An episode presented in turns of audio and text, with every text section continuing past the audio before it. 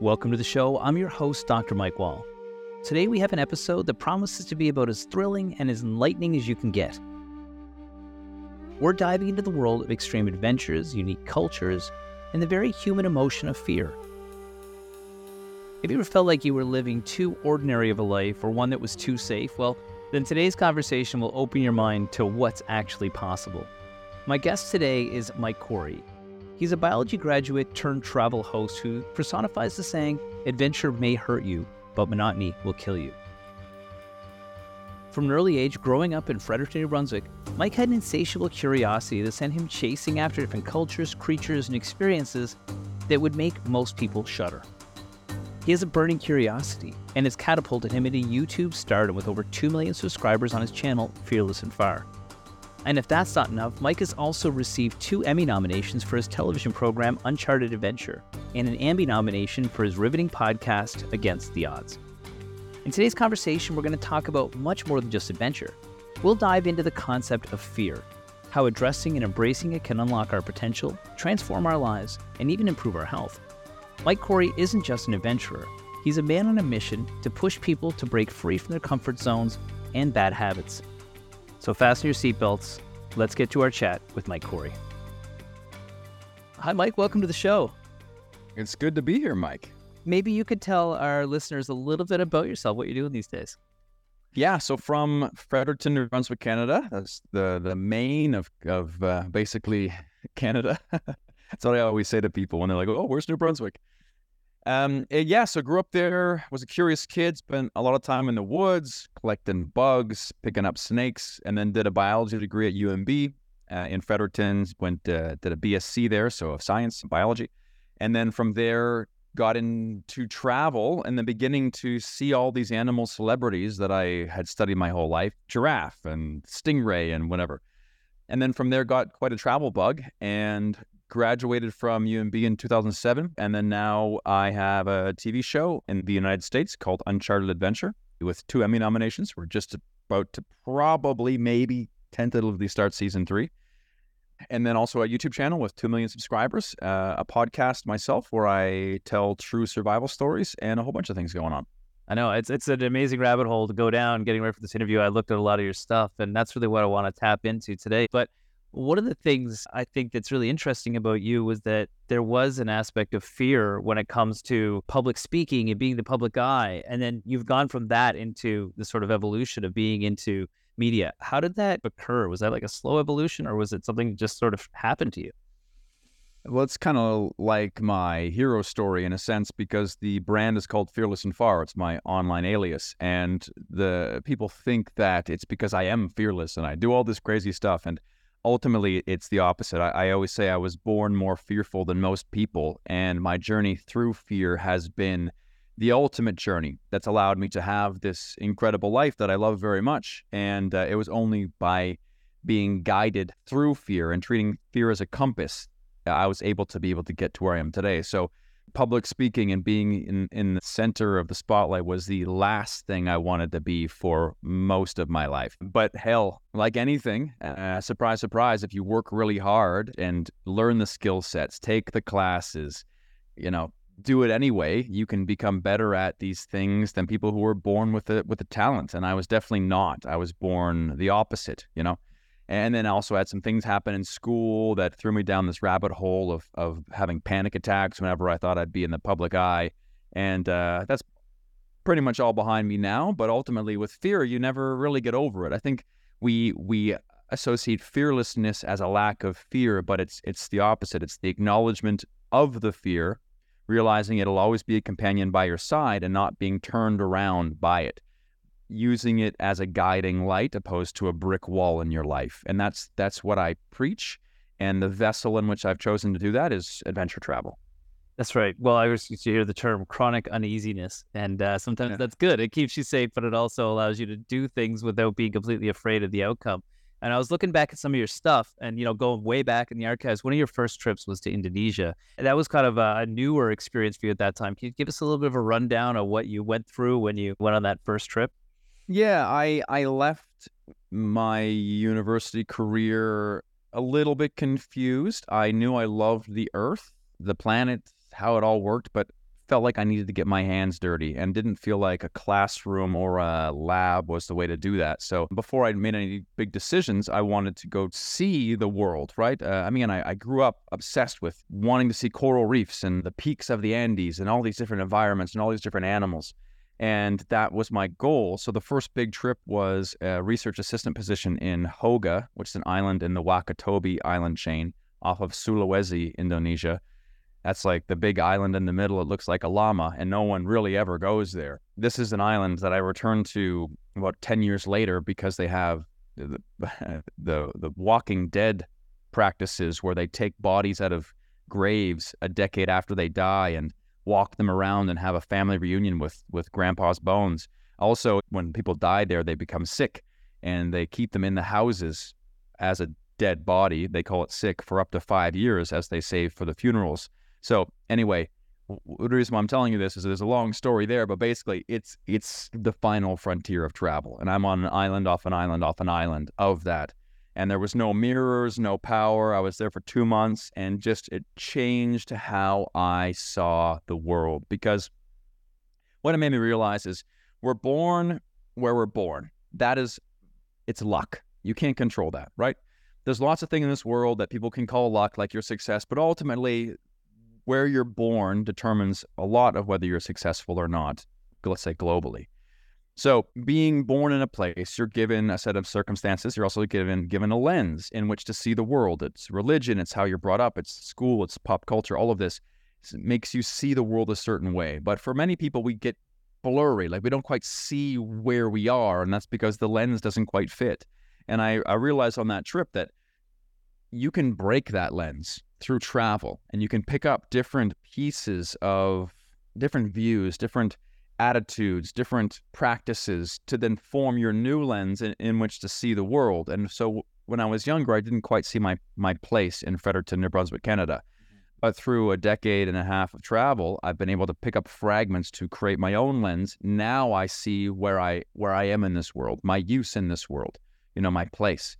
And it was only through travel and that first big trip, again, with no mirrors, no cell phones even, you know, no running water, no power, that I was finally able to break free of the tendrils, the tentacles of all of the seductive things in our world today to see a clearer picture on what I had to do. Well, I think that's important. I think that's one of the things that you help people with now is overcoming their fears. And I think that quite often, it's the fear of the unknown. You said yourself, it could come from a very sheltered place where a lot of things are very different. I just got back from a trip around the world where I was in India and I was in Bhutan and some places that are not frequently traveled. And it can be a little bit alarming when you go to a completely new society. Like you say, you've been traveling for over a decade. How did this process sort of evolve? Did you automatically migrate towards it, or did you sort of become more and more accustomed to accepting what you were seeing and picking up more and more as you went along? I've always been very curious, and I've always liked asking questions. Right. And that's gotten me in a lot of trouble over the years. And I realized something just recently, that one of the first times I still have a vivid memory of this moment, and it was when I was in grade 2, I was very young. But basically, I always loved the things that were misunderstood.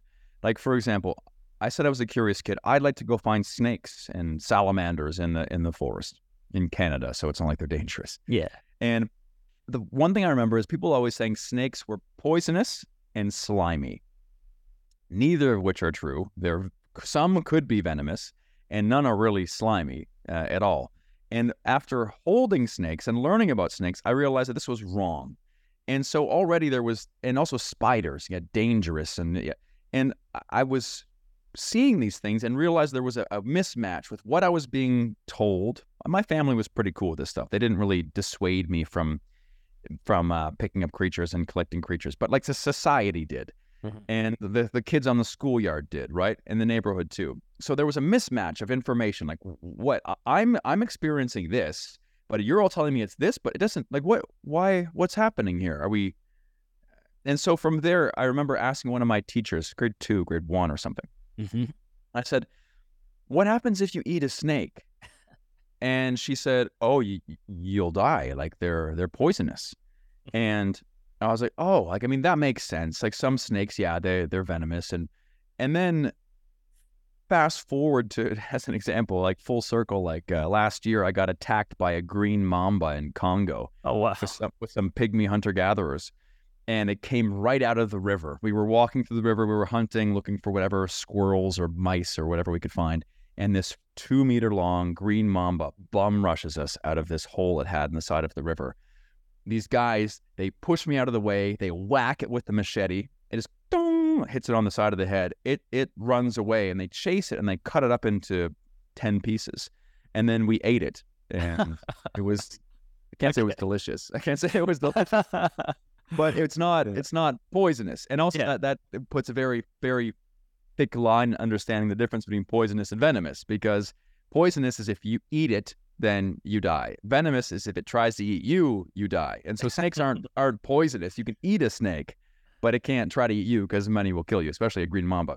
Yeah. And my full circle is these things that, like, and my teacher said, you'll die because they're poisonous. That's not true, right? Like, where does she get that information? Yeah. Right? It's obviously because no one eats snake. No one has to eat snake in Canada, but it's just there's a lot of misinformation out there and some even disinformation. And I became quite obsessed with finding out for myself how the world works. Yeah. That was my fuel. I would hear about these things. Like I mentioned, the Walking Dead, the death tribes of Indonesia in Toraja. I thought that was crazy. And most of these videos that I do, it starts from me hearing something is crazy. What do you mean they keep dead bodies in the house for 5 years? What do you mean they have a family reunion where you haul all of your dead relatives' bones out of the ground and hang out? You know, sounds insane. What do you mean body suspension when you hang by hooks from your back? You're telling me it's the best thing you've ever done? That sounds insane. It all starts with this idea of the world says one thing's terrible and horrible. Someone else who has firsthand experience says, it's awesome. And then that's where my skin starts to tingle. That's the interesting line there. What makes some people love something and hate something? And so there's lots of these things that really pique my curiosity. And in the world, if you're looking at all the cultures, the foods, all of this, it gets very fascinating. Like, where do we get our beliefs from? You know, are they right? Are they wrong? Who's to say what's right and wrong? It's just the lens we're given, right? So I got extremely fascinated with finding the things that were shocking. I love that stuff, man, when I get to change my own belief and other people's belief. First of all, how many places have you been in the world? And then secondly, how do you find these things? Like I mean, some of the topics I've seen are just absolutely wild. Yeah, it's always a bit of a scavenger hunt, but ultimately I've always been the kind of guy looking where other people don't look, whether it be underneath the rocks of a forest or diving into like the strange cultures. My radar is always operating. When I see a photo or a video, I always try to track it down and find out where it is and if it's still true. And the big shame these days is we speak a lot about endangered creatures, but endangered cultures is a massive problem, and they're just disappearing left, right, and center. As the world globalizes, as we all want iPhones and blue jeans, as the forests get cut down, as people move to the cities because they just want to, live a rich life. What grandpa does isn't cool, you know? So all these people who have lip piercings or bend their foreheads with stones and all these strange practices, even face painting, it's all going away very fast. And you can see something that looks fascinating, but it was a photo from 20 years ago. And 20 years ago, before the age of the internet, is might as well be a century, man. The world's changing so fast now that we're all connected, and that we can all see how you're supposed to live and be rich and have cars or whatever. So but it doesn't matter if you're born in New York or Fredericton or Mogadishu or the rural landscape outside of Tanzania, you see what success means, and then you want that. So you go to the city and you ditch your traditional lifestyle, you know? Mm-hmm. Listen, exact example, not as extreme as some of those for sure, but I was at a Buddhist monastery and I was sitting there for an hour and a half, and that was a beautiful scene. It was Nat Geo, sun coming in through the glass, the red robes, the golden altars and everything. And they were sitting there chanting. We got to sit right with them for an hour and a half. And it was amazing. One of the most beautiful things I've seen. Got outside, went for a walk around the Zong, and everybody's on their iPhone. And I'm friends with 4 of them on Facebook. It's it was a very strange thing to think that no culture is untouched, even one, you think wouldn't be. And so I guess, you know, when I think about your passport, and I don't know how you can fit it into a passport, you must have to get a thicker one. How many countries have you been to around the world? Yeah, I've been to about 70, but yeah, 70, 75. I find myself going for 3 weeks. For example, I just got back from Ethiopia and Angola, and I spent about a week and a half in each country. And so that's even quite a fast trip for me. Generally, I like to spend 2 to 3 weeks because, again, how do you find the cool stuff? You can't just Google coolest things no one's heard of in Ethiopia. You know, it doesn't... It exists already. How do you find the content that no one's ever made content about? And that is to, you know, keep perk up your ears when you get to a country, ask questions, look around, find interesting things. And so having some free space is always really important. And that was something I picked up from backpacking. Like I was a backpacker for 6-7 years before I picked up a camera. So from there, I was able to love travel first, then pick up a camera. The other way around, I think you kind of break yourself to always be obsessed with content. But for me, it was adventure first, connecting the dots, realizing that serendipity is one of the most important parts of travel, and then eventually grabbing a camera. But I have that foundation of like bare bones backpacking that allowed me to be happy when, you know, you're up all night and you don't eat or you get diarrhea or whatever the challenge is. There's always a bunch. Well, I see you eat some different foods, so I'm sure you've definitely had some gastro over the years. Yeah. When I look at the scale of like what scares people, it goes everything from like being anxious or having trepidation around something to absolute like terror. Okay. What was the scariest thing you've ever encountered in anything you've done? Or is there one thing? I mean, if you were going to look at face value, you would probably say the recent experience about 2 years ago in Turkey. So the story basically is I have this solo camping addiction where I just love pitching a tent in epic places mostly. And castles are the best, especially coming from Canada where there's not really castles around. But over there in eastern Turkey, in Romania, like in Europe, there's just castles. There's so many castles. Some don't even have names. You know what I mean? They're just ruins. And there's too many to take care of. And so I found a really remote one in Turkey called Satan's Castle because they believed a devil lived inside. And it was the most perfect medieval castle with like the murder holes and the towers. And there was a nice spot for a tent. And normally I'd always go with a local guide, and my local guide was unavailable. So I rented a car and decided to do it on my own. Anyway, got there. It was incredible, like walking through, exploring a castle all to yourself, right? It was like being back in ancient times. Set up the tent and made a little torch, like a fire torch, and I was walking around. I had lost my flashlight. I was looking for that. Thought I was going to get some Instagram shots for that kind of stuff, and then I heard gunshots, and these people had come and were shooting at me and screaming at me from across the gorge. Like there was a one little narrow pathway. Shooting guns, screaming. They shot 8 times. I ran up the cliff. They came and stormed the castle. I was able to get out, and then I was stuck there, and I had like one bar of service, and I called my friend. I'm like, dude, there's people here to get me. He's like, oh my God, they're terrorists. They're there to kidnap you and steal your stuff. Are you hidden? I said yes, and I was stuck there, and they're peering through the bushes I'm hiding in with flashlights, with their guns, and I thought I was screwed, man. And then what happened is that I get a message from my contact like half an hour later saying, all right, the police are there. They're going to help you. It's like, oh, thank God. And he's like, yeah, they arrived like half an hour ago. And I was like, that's kind of like when I called. And like, all right, that's all right. Okay, well, I can't see them. I can see the path, but they're not here yet. And then he's like, no, they're there. They just called. They called me. So what happened is the locals saw some random guy with equipment, tripods and drone, and thought I was a treasure hunter. And they called the military police to come catch the treasure hunter. And there was a miscommunication. And they had shot me. They had stormed the castle. They were screaming. It was a full-on assault. And that was scary for sure because I was being hunted. And I had a taste of what it would have been like. Like I didn't know they were going to kill me. I thought it was probably a misunderstanding. But I had a pretty good taste of what it's like to be hunted with people with guns and all you're doing is running. And that was a very scary feeling, right?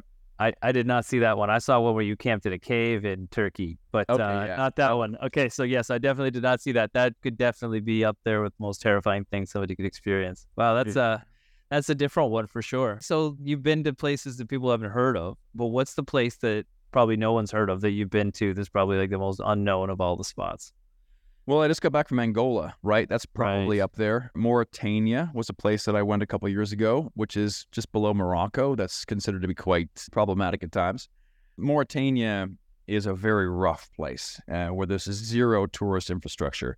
And the number one thing to do is ride pseudo-illegally on the back of an iron ore train as it goes to and from the mine to the coast.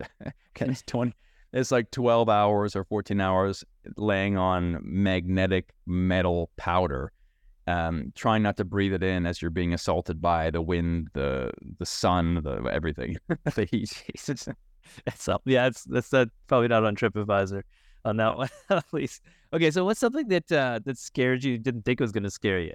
Like, I think about, like, for example, when I see some of your stuff, it's, some of the foods would get me. Like, I've had some weird foods, but, like, not some of the stuff you had. What are the things that kind of surprisingly are scary for you? Because I had this childhood phobia of being the center of attention, let's call it. Mm-hmm. I don't think if it's that or if it's heights or if it's pick something, confrontation, that you if you have that dented into your DNA, then it will always be there. We are pieces of paper, man. And you crease a piece of paper, and if you open it back up, you can't unfold the paper. The mark will always be there, right? And the second you accept that and realize that, hey, a crease in my paper gives a character, just like leather, just like the patina on a penny, you know, like these things that we value the damage because it shows a life well lived, right? Like this, it's a very common thing.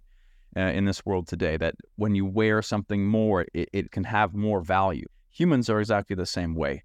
And we get too wrapped up in this idea of getting rid of our fear when ultimately it's just being comfortable that it will appear and try to help you. Because all like your brain, all it tries to do, your anxiety, whatever you want to call it, is just trying to keep you safe. It has good intentions. It doesn't always know what it's talking about. It will overreact. And you have to flex the muscle, and when it does pop up and say, oh, actually, this is really scary right now, you say, I know, I see you, I got this. Thank you, but I got this.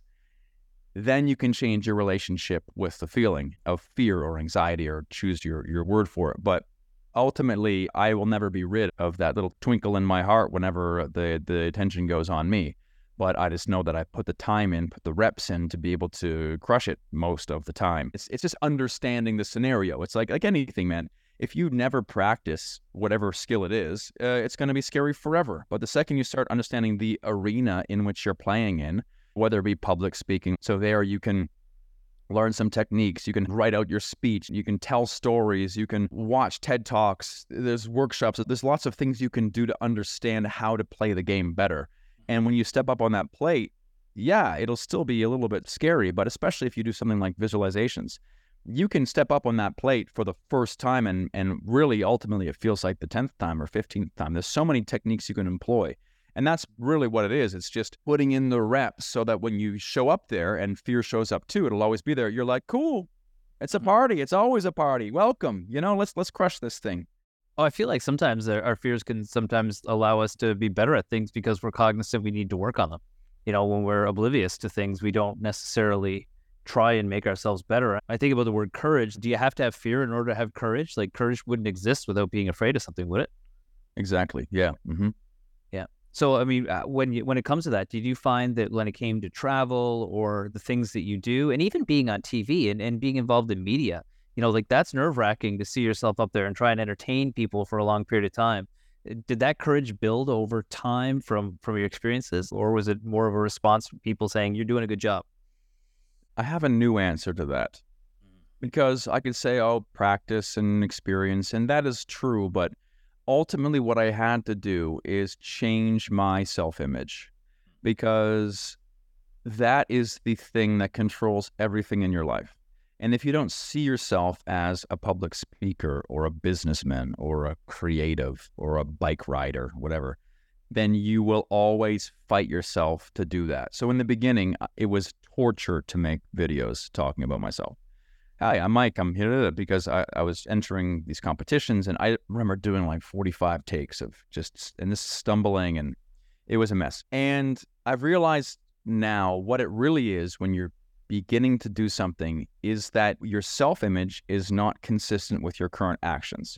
So I was trying to do something that was inconsistent of my self-image. I did not see myself as a YouTuber, a content creator, a speaker, someone outgoing, and yet I was faking it. And there is a definite value, fake it till you make it. That is my career, honestly.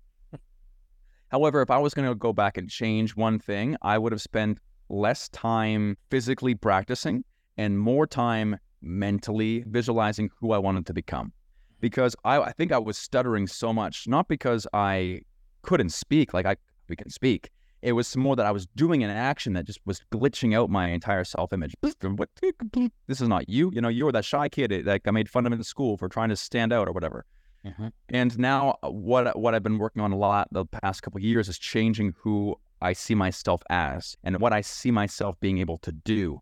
And that always changes. And you can do that, again, by visualizing it, by writing it, or just by blunt force, brutally bashing against that wall over and over and over and over for years. And then, yeah, your world will stretch bigger and bigger. And I took that approach. But now I've realized there's a much more graceful way to get better at something, and it's to picture yourself being a total winner at it and then adjusting that reference point of who you are in relation to it. Because if there's going to be an imbalance, there's going to be procrastination, there's going to be stuttering, there's going to be hardship, because you're fighting a very almost physical barrier in your life, because you'll never rise beyond your self-image, you know? Well, you must have people that come to you all the time asking, how do they actually get to where they want to be? What's the advice that you give to people that are being held back by fears that are really paralyzing them from doing things that would make them really happy in life? Because I think that's one of the biggest challenges we have. We're just afraid to take these chances in life. Well, we're never taught how to deal with these feelings. And they're so human. They're as human as breathing, man. We all feel fear. It doesn't matter if it's me or you or Miley Cyrus on stage. You know, if you do something that's on the fringe of your comfort zone, which you have to do in order to grow and become anything, it's gonna be a little scary. But depending on what happened in your life, that response, I think what happens is people learn to fear that response. So you feel the fear and you're like, I'm so afraid right now, and it compounds and it's like a burning tire rolling down a road, and you just can't stop it. And so therefore you just get wound up and blow yourself out or something. And like anything, whether it be swimming lessons, learning how to swim and going into a pool, you just have to know how it all works. You have to know the arena. So again, challenging a fear on a grand scheme of things, let's say a very broad spectrum, it's just about understanding how it all works. And often a fear is just, your body's response, your mind's response to protect you from something. Understanding why that exists is very important. And it doesn't matter the scale at which this trauma happens, you still get creased, you know what I mean? But unless you realize what happened and why you are a certain way you are, you think you're some special fear snowflake and something's broken inside of you, and we all try to hide our fears like some secret, when the reality is we all feel fear. Yeah, there's different flavors of it, but ultimately we're all being controlled by fear all of the time, right? And you understand that, and then maybe you understand that fear and excitement are very biologically similar as far as like the hormonal reactions in your body. And it's really just a fixation on the outcome. So fear is more a fixation on a negative outcome, and excitement's more fixated on a positive outcome. But the hormones and the physiologies are very similar, eerily similar, actually. And so you can even convince yourself to say, oh, I'm so excited right now, when you're terrified.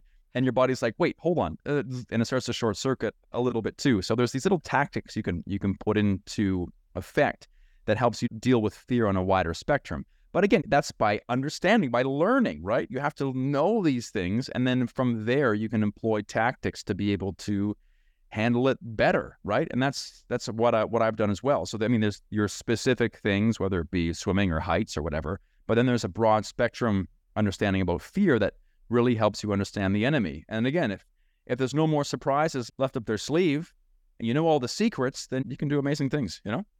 Well, I wonder, you know, when you do your show, is that one of the reasons that you do this? Is it to show people what can be accomplished if you are able to conquer your fears? Is this an opportunity for you to be able to teach people by doing things yourselves and let them follow your example in ways? Of course, I think I am the ultimate example of how fear is a compass. And the thing is, fear is such a private experience.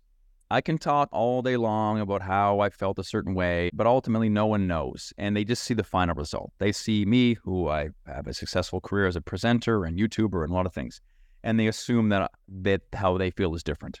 But again, it's like watching Michael Jordan dunk when you're just starting. Not that I'm the Michael Jordan of travel, not yet, someday soon. Yeah. But ultimately, it's like you don't have an understanding of how of the work it took to get there, just the final result, and how could he or her have possibly felt this way and gone this far. It's just a very private experience. So when I stepped on that like 12-person TV set for the first time a couple of years ago, I felt perfectly at home. And I was a bit nervous about it beforehand, but I think because I had spent so much time and I knew what I wanted to speak about, and I knew I loved the world and this was a bigger platform to share, and that I had envisioned myself being in that scenario a lot, and that's what I wanted to do, and I was using the power of visualization, then I stepped there and it's like I had been there already for years, you know? And so that was a very powerful moment for me to see it all come full circle, because I really do practice what I preach. Anything that is terrifying, that I know isn't going to kill me, that isn't recklessly dangerous, I do. Like skydiving, body suspension, free diving is actually pretty terrifying too sometimes. There's lots. I've put myself through the paces, man. And with that, I have confidence that I can help people. And so with that, you have a purpose bigger than yourself, and then trying to just be cool on the internet, then you get a bit impervious to some of the bullshit, right? Okay, so that brings us down to the bigger meaning of everything. Is it even more rewarding for you to find what you were meant to do, to be completely passionate about something that is a perfect fit for you, but also it's a byproduct of you overcoming a huge challenge in life, and that's being afraid of things. Like, you know, to be able to conquer something and then have an amazing reward at the end, is that even more fulfilling? I think the confidence came from knowing that I have done the work.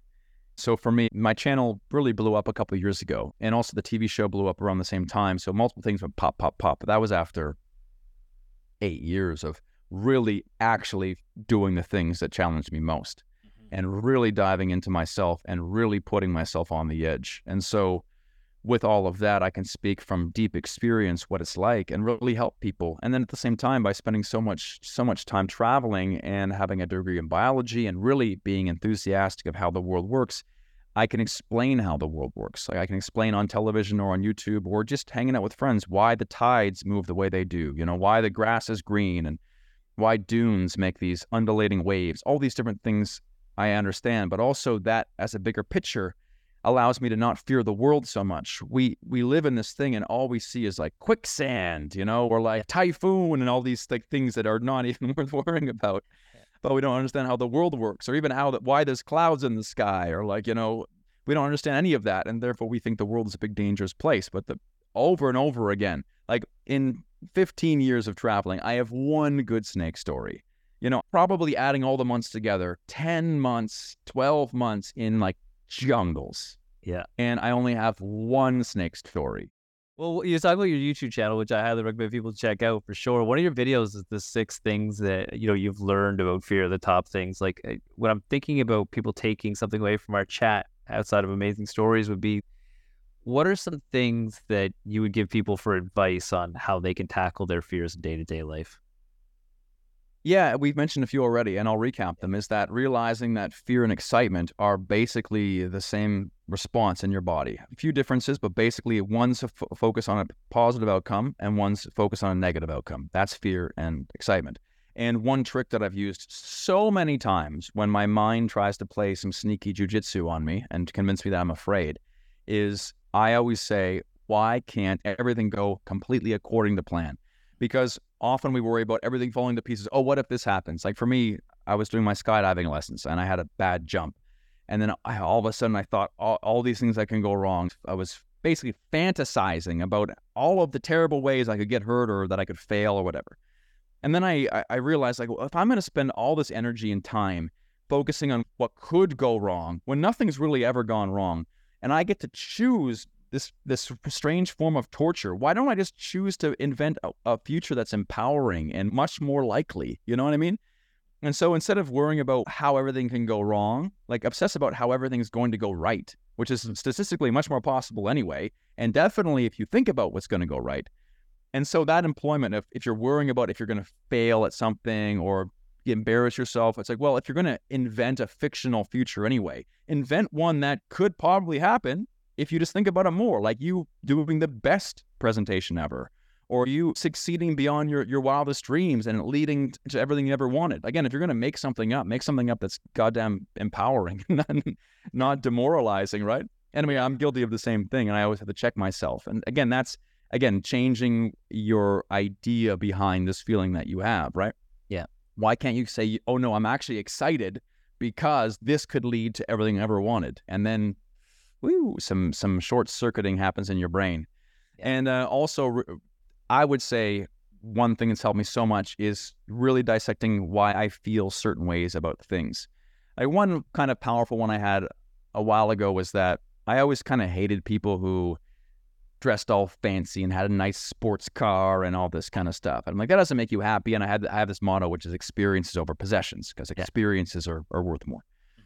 And then I also realized I had this feeling about just people who kind of put themselves out there in any flashy way.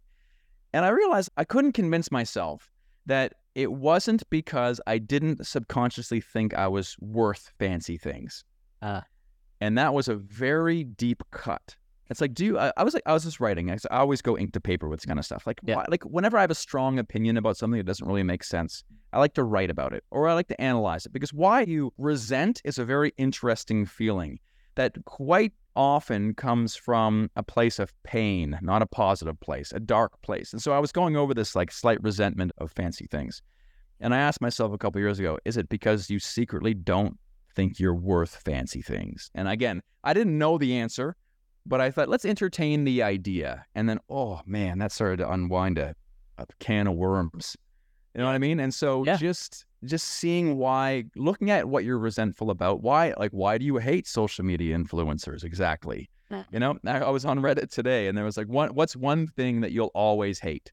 And all of the answers were social media influencers, thousands of uploads. That was super interesting. Yeah. Because... yeah, there's some that are insufferable. Hopefully I'm not one of those ones. Yeah. But ultimately, it's like, why are you resentful of these people you don't have to pay attention to, right? There's definitely a dark place you're coming from there, and it would be worth investigating a little bit to understand why. You know what I mean? The last question I got is, like, are sometimes people afraid of actually getting what they want, and that's why they don't do things? It's very easy to find fear of failure, right? That's much more... you can put your finger on that much easier, but fear of success isn't one that's not so easily parsed out from these feelings of, for example, procrastination or something, right? And yeah, I would actually love to hear your thoughts on it, because I've been thinking about that off and on a lot for the past maybe 2 years as things have picked up for me. And I feel myself, again, a little bit resistance towards doing certain types of work. And I don't think I'm afraid of failing anymore. I've made so much content and spoken so many things, but I wonder... how can you actually find the tip of that ingrown hair, let's say, of a fear of success? Well, I think from my side of things, I come from a world of academics right now. I had a business for a long time, and I worked in that world, and I migrated from that world into a world where I educate now, whether it be people that listen to the media I do or my students. And I could have a PhD in something and get in front of a class of first-year students and sometimes get really nervous about this. Because I think it's the same thing you said about the fancy things. Sometimes we feel altered perception of how perfect people must be to do certain things. And I think it's hard for people to put themselves in that box and say, I'm good enough to be there because these people I admire for so long, and I'm now up here. And I think that's got to be challenging. It's got to be challenging for you with a show, you know, that's now made it really big to be up there doing things on a pretty huge scale now. I mean, you know, that's got to be very intimidating. Yeah, it's actually funny. I find now it doesn't matter as at all for me. I'll pick up a camera and speak in front of anybody myself. But the feeling of when you're having a vlog and you have to. I remember that my first time ever like doing a real travel vlog was forever ago, in Machu Picchu, maybe like 12 years ago. And there's a place called the Guardhouse, which is the main viewpoint for Machu Picchu, and there's always like hundreds of people there. And I was there for a travel competition. So how I started is I was entering these travel competitions, make a video about yourself and we'll send you places. And so I got accepted into the semifinals. And so they sent the semifinalists to different spots in the world to make videos that they were going to then hire someone for. Standing at the Guardhouse, my first big trip ever paid for, right? Free trip, free camera, free trip. Again, having total identity issues at this point. Like, oh my, this is not me, but I'm here. And I remember I had to do a video at the Guardhouse. And I remember holding the camera in my hand and it's shaking and there'd be hundreds of people around me. And I had to go with, again, enthusiasm because you're vlogging. Hey, everybody, here we are at the Guardhouse in Machu Picchu. And, oh, dude, I was so scared to do that. Because the second you, that everybody looks. And then all of the attention's on you. And at your list, another one of those guys. And I did it. And it took me like 3-4 takes. And it was embarrassing as hell. And I never saw those people ever again. And I got a free trip. They all probably paid $1,000. And but that was shocking for a long time. Hauling the camera out saying, hey, everybody, look at me. Because I was always the guy who was never like that. But television, it can be a bit easier because you've got like 2 camera guys, sometimes 3 camera guys. You got like the sound guy, you got the producer, you got like maybe a guy with a reflector. And so people are much more interested, like, oh, it's TV. And so you feel a bit more empowered to be in that position. But when you have to just haul out a selfie stick, and just start yelling. I can see that. Yeah. How I learned to do that better is to automatically engage the audience and make them part of it. So cool. Pull it out and be like, all right, I'm at the Guardhouse with all of these people. And then someone will be like, woo, and some will hate me. But at least it becomes a thing. You know what I mean? Yeah. And then obviously most people just think it's interesting. And all of this hate is mostly self-imposed. But most people admire it, I think. But again, it's super nerve-wracking to be the guy who does that. I could see that. I mean, that's got to be really challenging. How can people find your channel? Yep. You can type in Fearless and Far basically everywhere. Biggest platforms are definitely YouTube with like 2 million subscribers. We post content there. There's shorts that go up almost every single day, and there's long form that goes up every few weeks, every month, depending on the content. And I'll be finishing Angola this week, so there'll be some really cool Angola videos there.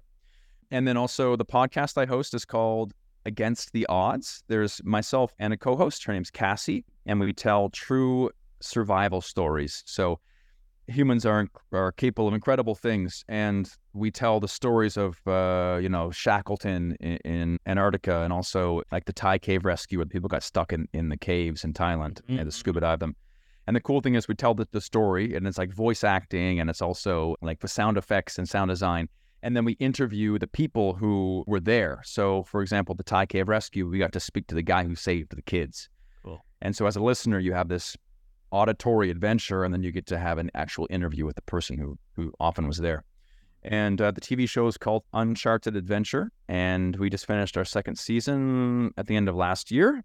We went to like 11 countries for that, and now we're just figuring out season 3, hoping it's going to happen. The show is 2 Emmy nominations. We're still waiting to hear back about the 2nd one, about whether we win or not, because they've been postponed because of the strikes. Right. Yeah, man. Right. Okay, any sneak peeks of what we could expect if the season 3 happens? Anything that's really got you excited? We would be probably heading towards Asia-ish, Africa-ish, because we smashed Europe and South America in season 2. And I would guess we'd be headed more east, which will be nice. That's awesome. Well, that's great. Well, listen, I appreciate you taking the time. I know you're busy, but I really appreciate the opportunity. And I think everybody listening got a really good insight into it. I hope they go deeper down the rabbit hole and look up more of your stuff, because it's awesome. Keep it up, man. Please come say hi. And thank you so much, Mike. It was great. What an incredible journey we've been on with Mike Corey. From facing our fears to haunted castles and freediving. I hope Mike's advice leaves you inspired, motivated, and a little more fearless about your everyday life. If you want to check out more of Mike's mind-bending adventures, and trust me, they are unlike anything you've ever seen, head over to his YouTube channel, Fearless and Far, and prepare to have your mind expanded and your comfort zone possibly challenged. And don't forget, tune into his podcast, Against the Odds, where Mike delves into the harrowing and heroic tales and dissects what it takes to thrive against all odds when they're stacked against you. You can find it wherever you listen to podcasts. Remember, adventure isn't always about the exotic and the extreme. It's a mindset that starts with confronting our fears that hold us back. And as we learned from Mike today, facing those fears could be the first step to unlocking your full potential and leading a more fulfilling life. Thanks for tuning in. I'm your host, Dr. Mike Wall. We'll see you back here next week. for another episode of The Wall Show on your VOCM.